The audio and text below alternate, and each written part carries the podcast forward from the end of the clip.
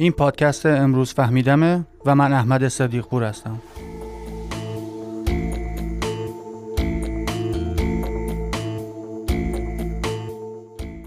سالها پیش وقتی توی یکی از بیمارستانهای بزرگ غرب کشور به عنوان تکنیسیان بیهوشی مشغول به کار بودم یکی از شیفت شبهای شلوغ و کلافه کننده که انواع و اقسام عملهای جراحی اوژانسی و ریسکی روی سرمون ریخته بود هلوش ساعت سه نصف شب بود که برای استراحت چند دقیقه‌ای رفته بودم توی اتاق rest و خودم رو مهمون کرده بودم به صرف چای مونده بدمزه بیمارستان و بیسکویت ساقه طلایی. هنوز بیسکویتم خیس نخورده بود که منشی اتاق عمل اسمم رو با حالت جیغ مانندی پیج کرد که یه مریض بدحال دیگه آوردم بدو. خلاصه منم دویدم و رفتم بالای سر مریض.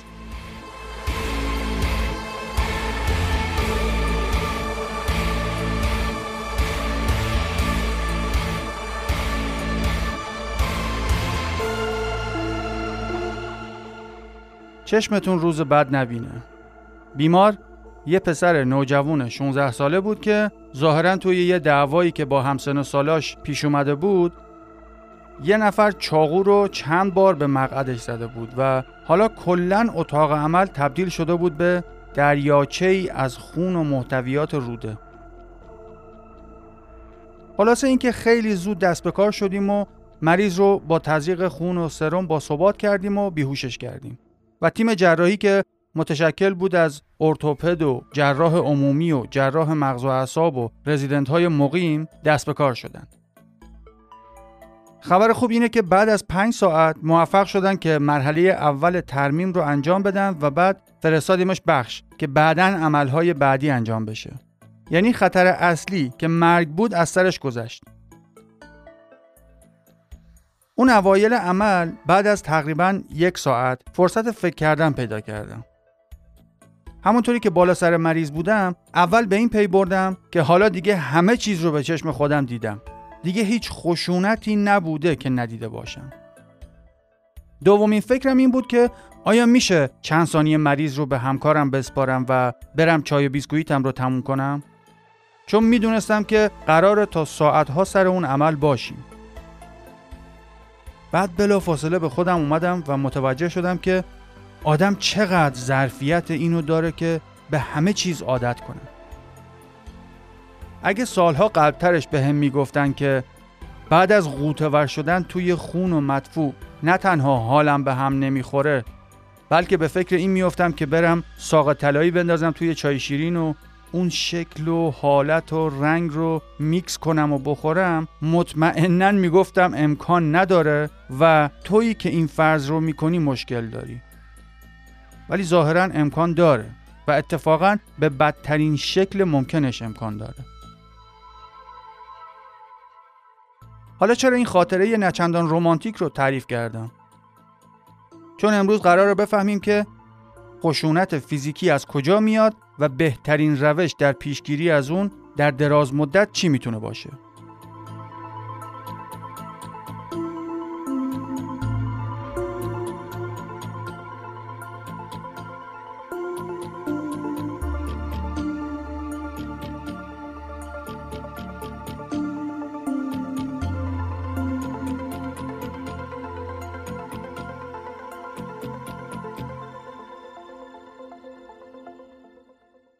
خب اون تفلک که خطر مرگ رو پشت سر گذاشت و این یه حداقل خوشبینی بود که تونستم از اون مثال استخراج کنم ولی متاسفانه اون موقع من هنوز هر پلیدی و زشتی و ناهنجاری که می‌دیدم رو درونی سازی می‌کردم و همچنان درگیر نگرش منفی به کل دنیا بودم.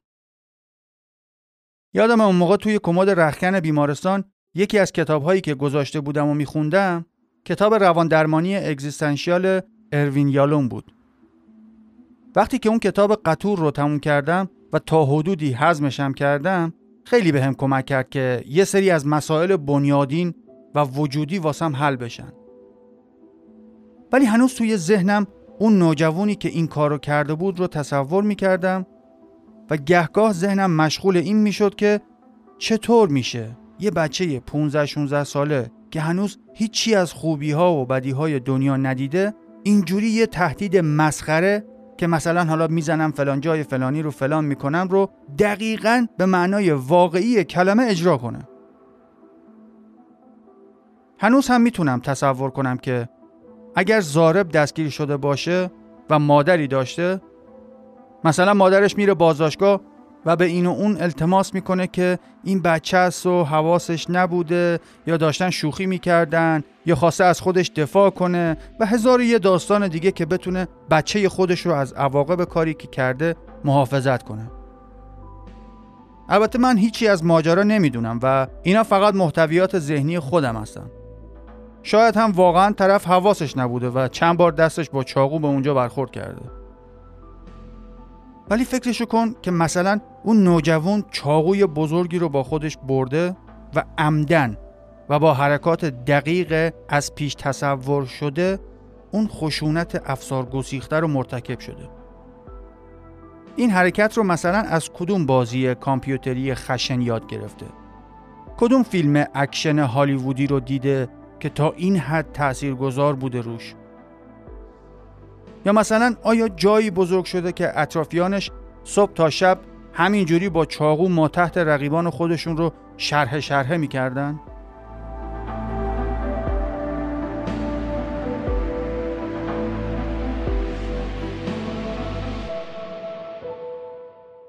خب کاشف عمل اومد که بحث در مورد اینکه آیا خشونت و جرم جنایت از طبیعت انسان نشأت می‌گیره یا اینکه یه چیزیه که ما بعد از تولد از جامعه اطرافمون یاد می‌گیریم سابقه خیلی طولانی داره. و این بحث بیشتر به صورت نظریه و تحلیل فلسفی صورت می گرفته و نتیجه قطعی و نهایی واسش وجود نداشته. یه سریا می‌گفتن کلا طبیعت انسان خشن و حیوانیه و به مرور توی جامعه یاد می‌گیره که متمدن بشه. و یه عده خیلی زیادی هم بر این باور بودن که انسان کلا مثل یه لوح سفید به دنیا میاد و خوبی ها و بدی ها رو همگی از جامعه یاد می‌گیره. در ادامه با هم یه مرور خیلی کوتاه و مختصری روی این بحث های تاریخی خواهیم داشت. البته در حدی که خوابمون نگیره. و بعدش می‌فهمیم که چه کارهای علمی در مورد خشونت فیزیکی صورت گرفته و چه راه حل هایی وجود داره.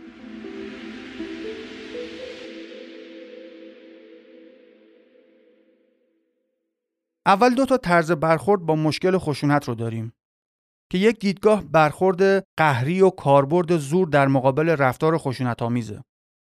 این طرز برخورد در جای خودش لازمه و کار متولیان امره که حالا با تکنیک ها و تاکتیک های پلیسی و قضایی احتمال بروز و گسترش خشونت در جامعه رو کمتر کنن و یا به بیان دیگه هزینه بروز خشونت رو بالا ببرن. این به نسبت قسمت سرراست ماجراست. و بین مردم منطقی هیچ بحثی در این زمینه وجود نداره که حالا مثلا آیا باید پلیس وجود داشته باشه یا نه. یه طرز نگاه به مسئله خشونت هم هست که می‌خواد این معضل و مشکل رو ریشه یابی کنه و بیشتر هدفش پیشگیریه.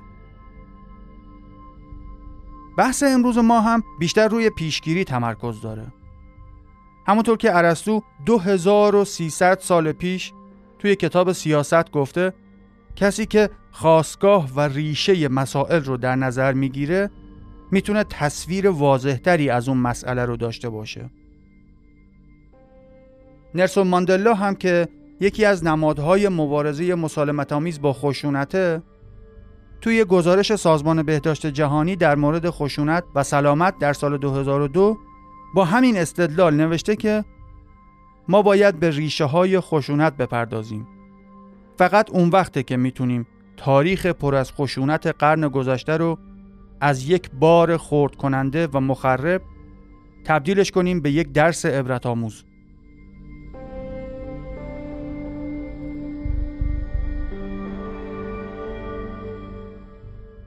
همونطور که قبلتر ارز کردم اینکه آیا انسانها خشن به دنیا میان و بعد توسط اجتماع رام میشن؟ و یا برعکس ما فرشته کوچولوهایی هستیم که به مرور جامعه ما رو به سمت خشونت سوق میده؟ از مدتها پیش مورد بحث و اختلاف نظر بوده. 500 سال پیش فیلسوف و دانشمند بزرگ هلندی اراسموس روتردام توی کتابش در مورد آموزش توضیح میده که انسان با پلیدی و خوبی به صورت همزمان به دنیا میاد. و حالا مفصل وارد بحث آموزش میشه که چطور آموزش در سالهای اولیه زندگی خیلی حساسه.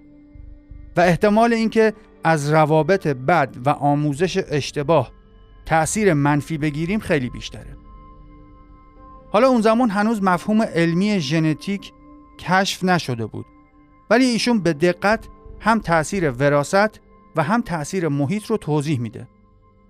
این نظریه اراسموس رو مطمئنم حداقل اسمش رو شنیدین. بهش میگن نظریه گناه اصلی اراسموس یا The Original Sin Theory.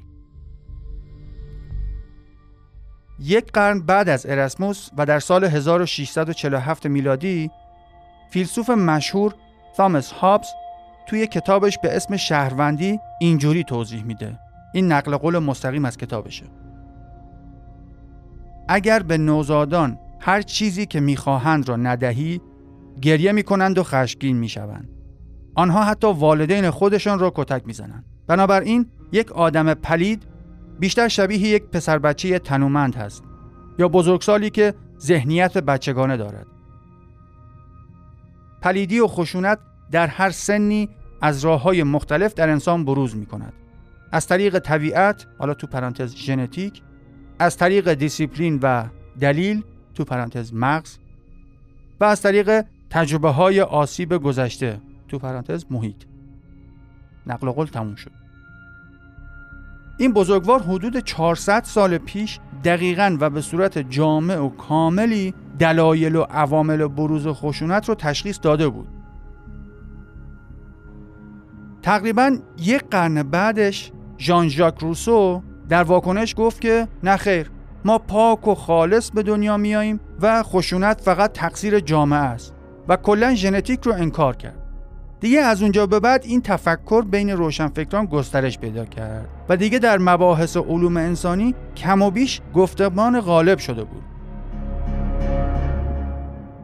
خوب که بهش فکر کنی می‌بینی طبیعتا آدما دوست دارن فکر کنن که اگر هم بد هستن تقصیر خودشون نیست و همش تقصیر جامعه است.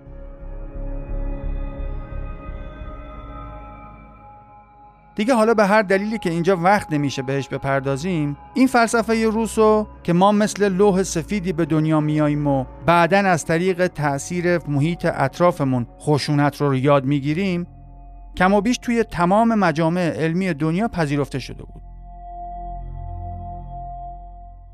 آکادمی ملی علوم آمریکا هم در گزارش خودش در سال 1993 بیان کرد که روانشناسان تاکید دارند که رفتارهای خشن و تهاجمی رو ما فقط از محیط یاد می‌گیریم که با استفاده از این رفتارها به اهدافمون برسیم و این یادگیری هم از طریق مشاهده الگوهای رفتار خشن دیگران صورت می‌گیره. این الگوپذیری ها از اعضای خانواده و همسالان و توی محل زندگی و رسانه های جمعی شکل می‌گیرن.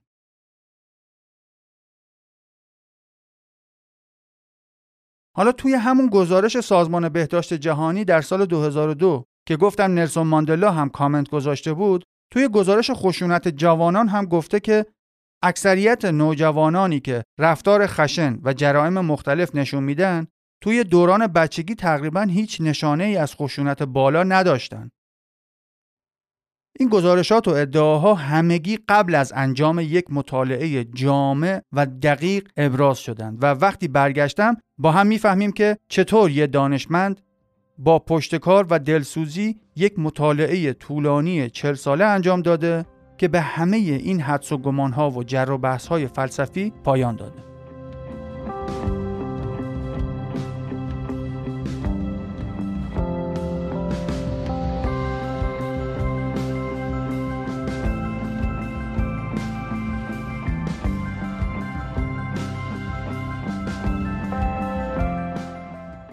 قبل از هر چیزی یه مرور روی پیشفرزهای خودمون داشته باشیم.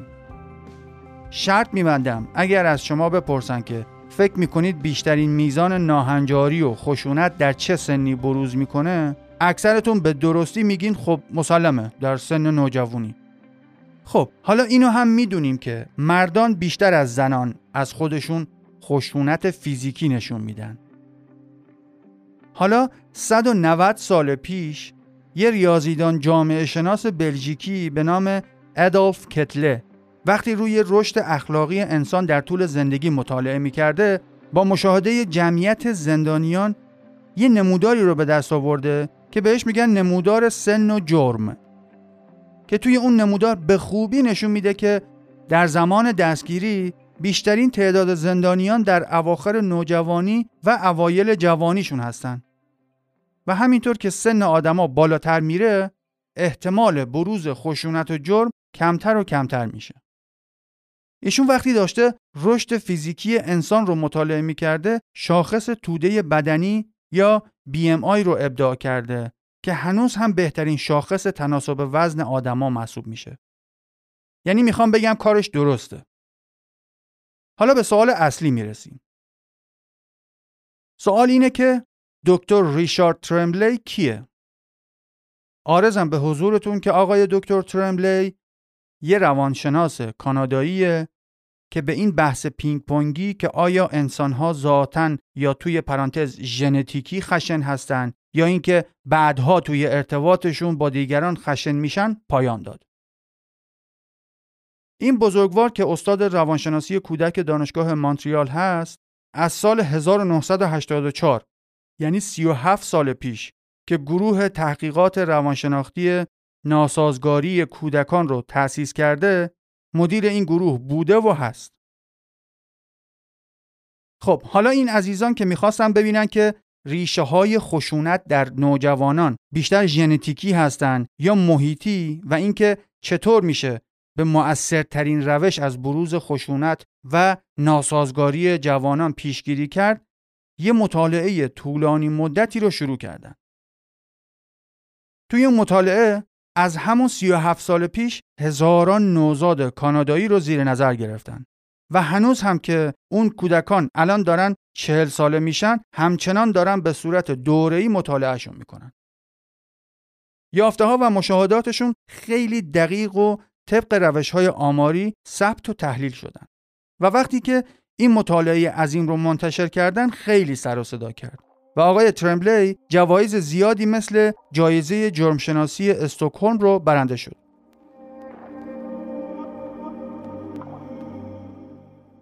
یکی از عجیبترین نتایجی که از این مطالعه و بعد از اون مطالعات و مشاهدات متعدد بعدی به دست اومد این بود که برخلاف باور قدیمی که فکر می کردیم آدما در دوران نوجوانی و اوایل جوانیشون از نظر فیزیکی خطرناکتر و خشنتر از هر موقعی هستند معلوم شد که خشنترین و خطرناکترین انسانهای روی زمین کودکان در سنین دو تا سه سال هستند و تنها عاملی که باعث میشه قتل و خونریزی و جنایتی رخ نده اینه که تعادل خودشون رو نمی‌تونن حفظ کنن. و اینکه توی اون سنین هنوز قدرت بدنیشون به اندازه ای نیست که بتونن آسیب جدی بزنن.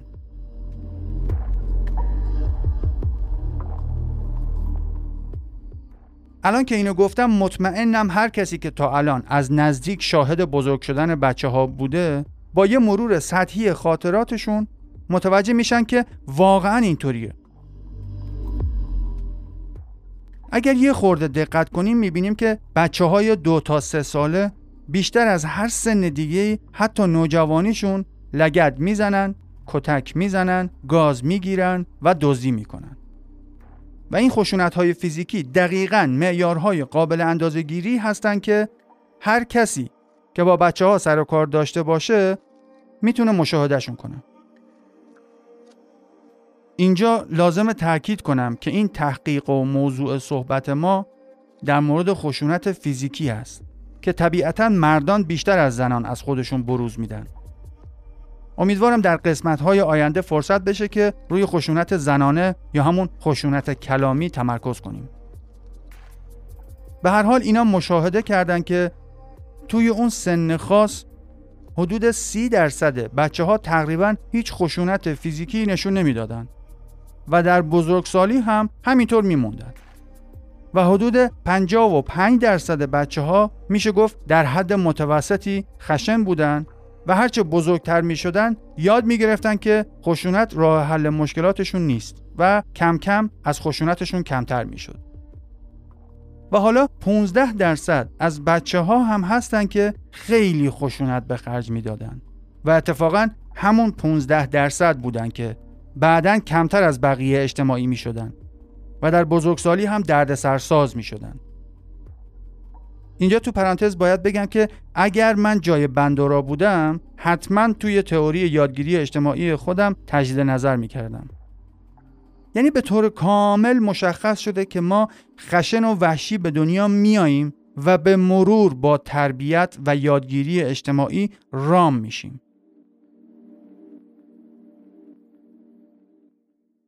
حالا بین بچه هایی که بیشترین خشونت رو نشون میدن تعداد پسرها بیشتر از دخترهاست.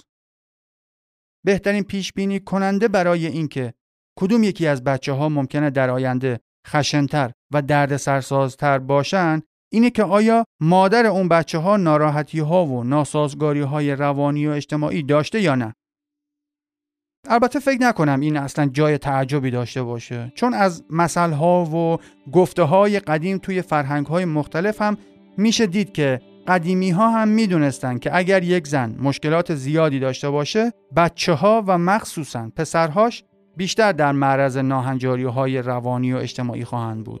حالا یه ضرب مسئله انگلیسی هم هست که درست نیست بازگو کنم اینجا.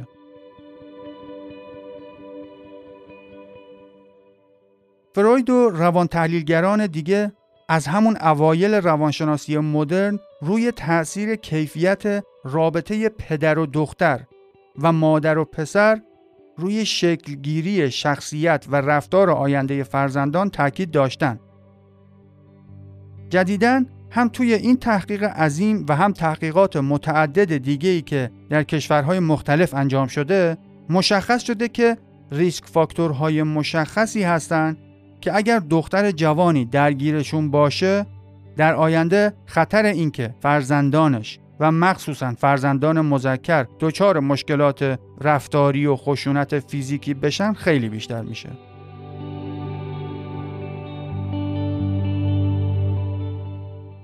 اولین عاملی که خیلی در بین فرزندان خشن علل خصوص پسران مشترک هست اینه که مادر یا بی سواد باشه یا دبیرستان رو کامل نگذرونده باشه حالا جالبی قضیه اینجاست که وقتی در مورد چند همسری مطالعه می کردم قبلا همین کمسوادی یا بیسوادی دختران در کشورهایی که پدیده چند همسری رواج داره خیلی بیشتره. اینی که دارم میگم نه بحث سیاسیه نه موضوع مذهبی خاصیه فقط صرفا دارم آمار واقعیت موجود جوامع انسانی رو عرض می‌کنم. دیگه اگر حالا واقعیت آماری اذیتت می‌کنه و بهت برمیخوره مشکل از خودته. خلاصه داشتم می‌گفتم توی مطالعات مختلفی که کشورهای مختلف و تیمهای تحقیقاتی روانشناسان و مردم شناسان انجام دادن دیگه این یه واقعیت ثابت شده هست که توی جوامعی که چند همسری رواج داره میزان خشونت و جرم و جنایت هم به همون اندازه بالاتره. حالا بعدا مفصل به پدیده چند همسری می‌پردازیم. ولی برای الان اینو می‌دونیم که کم سوادی مادر و چند همسری پیش بینی کننده قویی هست که فرزندان و مخصوصا پسران اون مادر خشونت بیشتری داشته باشن.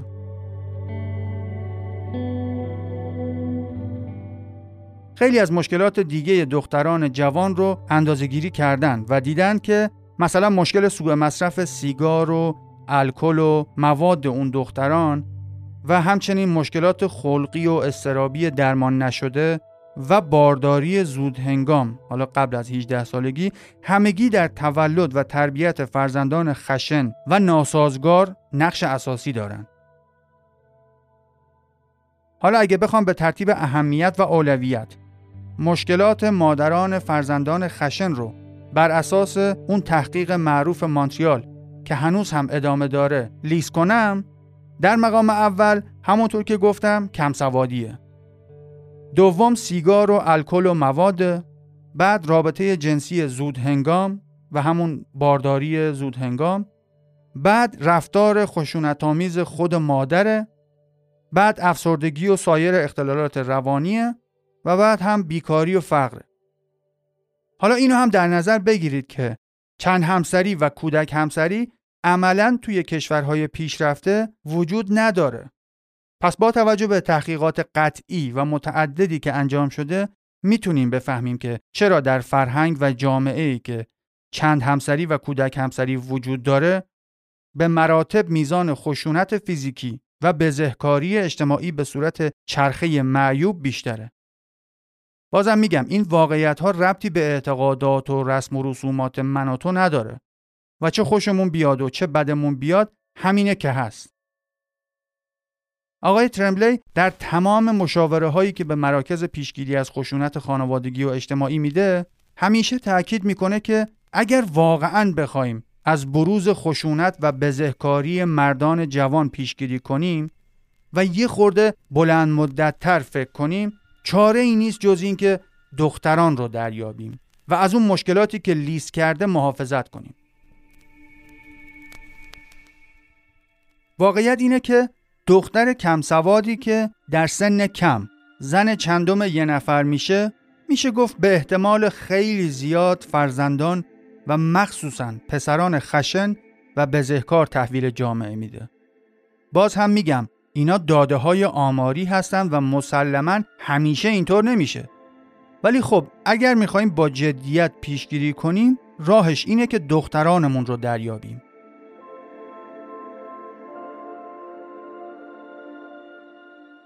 در مورد ناراحتی های روحی روانی هم مثلا طبق آمار ملی کشور سوئد که کل جمعیتشون رو از نظر اسورتتیو میتینگ یا ازدواج همگن مطالعه کرده بودن متوجه شدن که هم مردان و هم زنانی که به یک ناراحتی روانی دچار بودن به طرز عجیبی جذب کسی می شدن که اون هم ناراحتی روحی روانی داشته باشه و با هم ازدواج می کردن.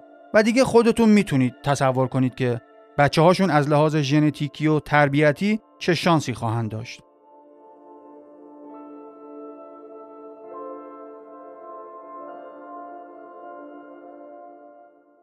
اون پسر نوجوانی که اولش گفتم با چاقو یکی از همسن و سالان خودشو لط و پار کرده رو یادتونه که هنوز هم می‌تونم با یه دقت نسبی شخصیت و واکنش های کلی مادرش رو تصور کنم شما خودتون هم با دونستن این مطالعات و نتیجه قطعی اونا الگوهای مشترکی بین همه موارد خشونت و بزهکاری که تا الان مشاهده کردین می‌تونید ببینید.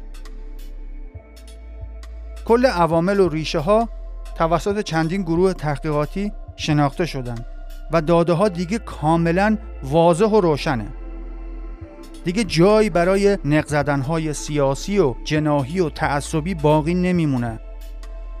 دیگه مشخص شده که وضعیت سلامت روانی و اجتماعی مادران یک جامعه بهترین پیش بینی کننده هست که آیا قرار توی یک جامعه خشونت افزایش پیدا کنه یا اینکه نسل به نسل کمتر بشه؟ راستی اینم نگفتم که وقتی ما بزرگتر میشیم و از خوی وحشیگری ذاتی و ژنتیکی خودمون فاصله می‌گیریم یه 15 درصدی از جمعیت که بیشترشون رو مردان تشکیل میدن کمترین تغییرات رو از خودشون نشون میدن. و اینا همون ضد اجتماعی هایی میشن که مشتری ثابت دادگاه و زندانن. خیلی تلاش ها صورت گرفته که اون 15 درصد خشن نوجوان رو درمان کنن. ولی عملا هنوز هیچ درمان و راه حلی توسط هیچ کس ارائه نشده. جز اینکه تا آخر عمرشون هی بین زندان و خیابون در رفت آمد باشن.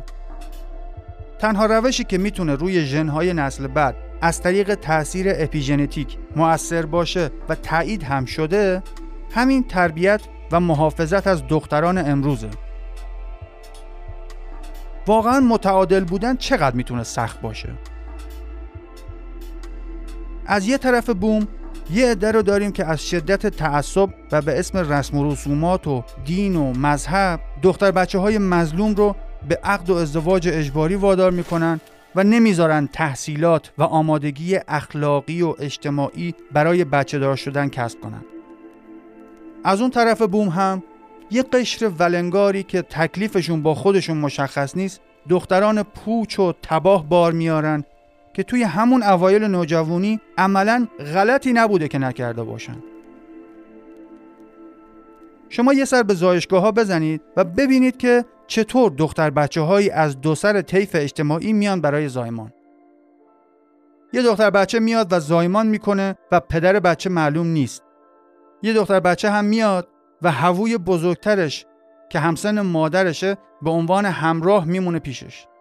بعدش همینجور موندیم هاج و واج. نگاه می‌کنیم که جریان چیه؟ ملت دارن همدیگه رو با قمه و اسلحه و دست خالی لط و پار می‌کنن. یکی از علتهای اصلیش اینه دیگه. علم و آمار که تعارف و شوخی نداره با کسی. هر جامعه ای به دختران خودش رحم نکرد و توجهی به سلامت روانیشون نداشت یک نسل بعد مجبور در آتش خشونت بسوزه. و دیگه فکر نکنم لازم باشه بگم که خشونت خشونت میاره و به سرعت وارد دور باطل تصاعدی میشه.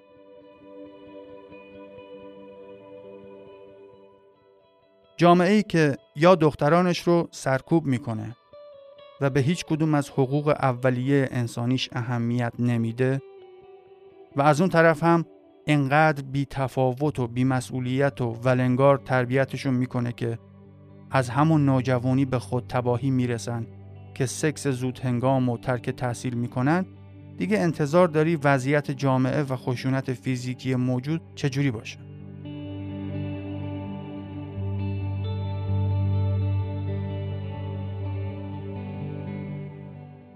این حرفایی که میگم رو می‌تونید به صورت کاملا مستند و علمی خودتون برید بخونید.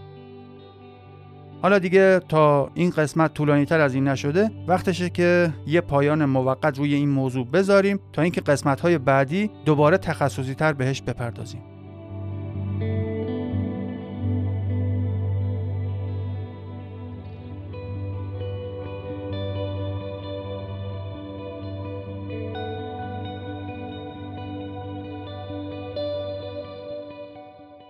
خب عزیزان این قسمت هم تموم شد. اگر از کاری که اینجا دارم انجام میدم خوشتون میاد و دوست دارین که ادامه داشته باشه تنها کمکی که می‌تونید به بنده بکنید اینه که از هر اپلیکیشنی که میشنوید فالو کنید و به اطرافیانتون هم این پادکست رو حتما معرفی کنید که تعداد شنونده ها بیشتر بشه. نظرات و پیشنهاداتتون هم که مثل همیشه روی چشم بنده جا دارن. دوستتون دارم. دیرباور و دانشجو بمونید.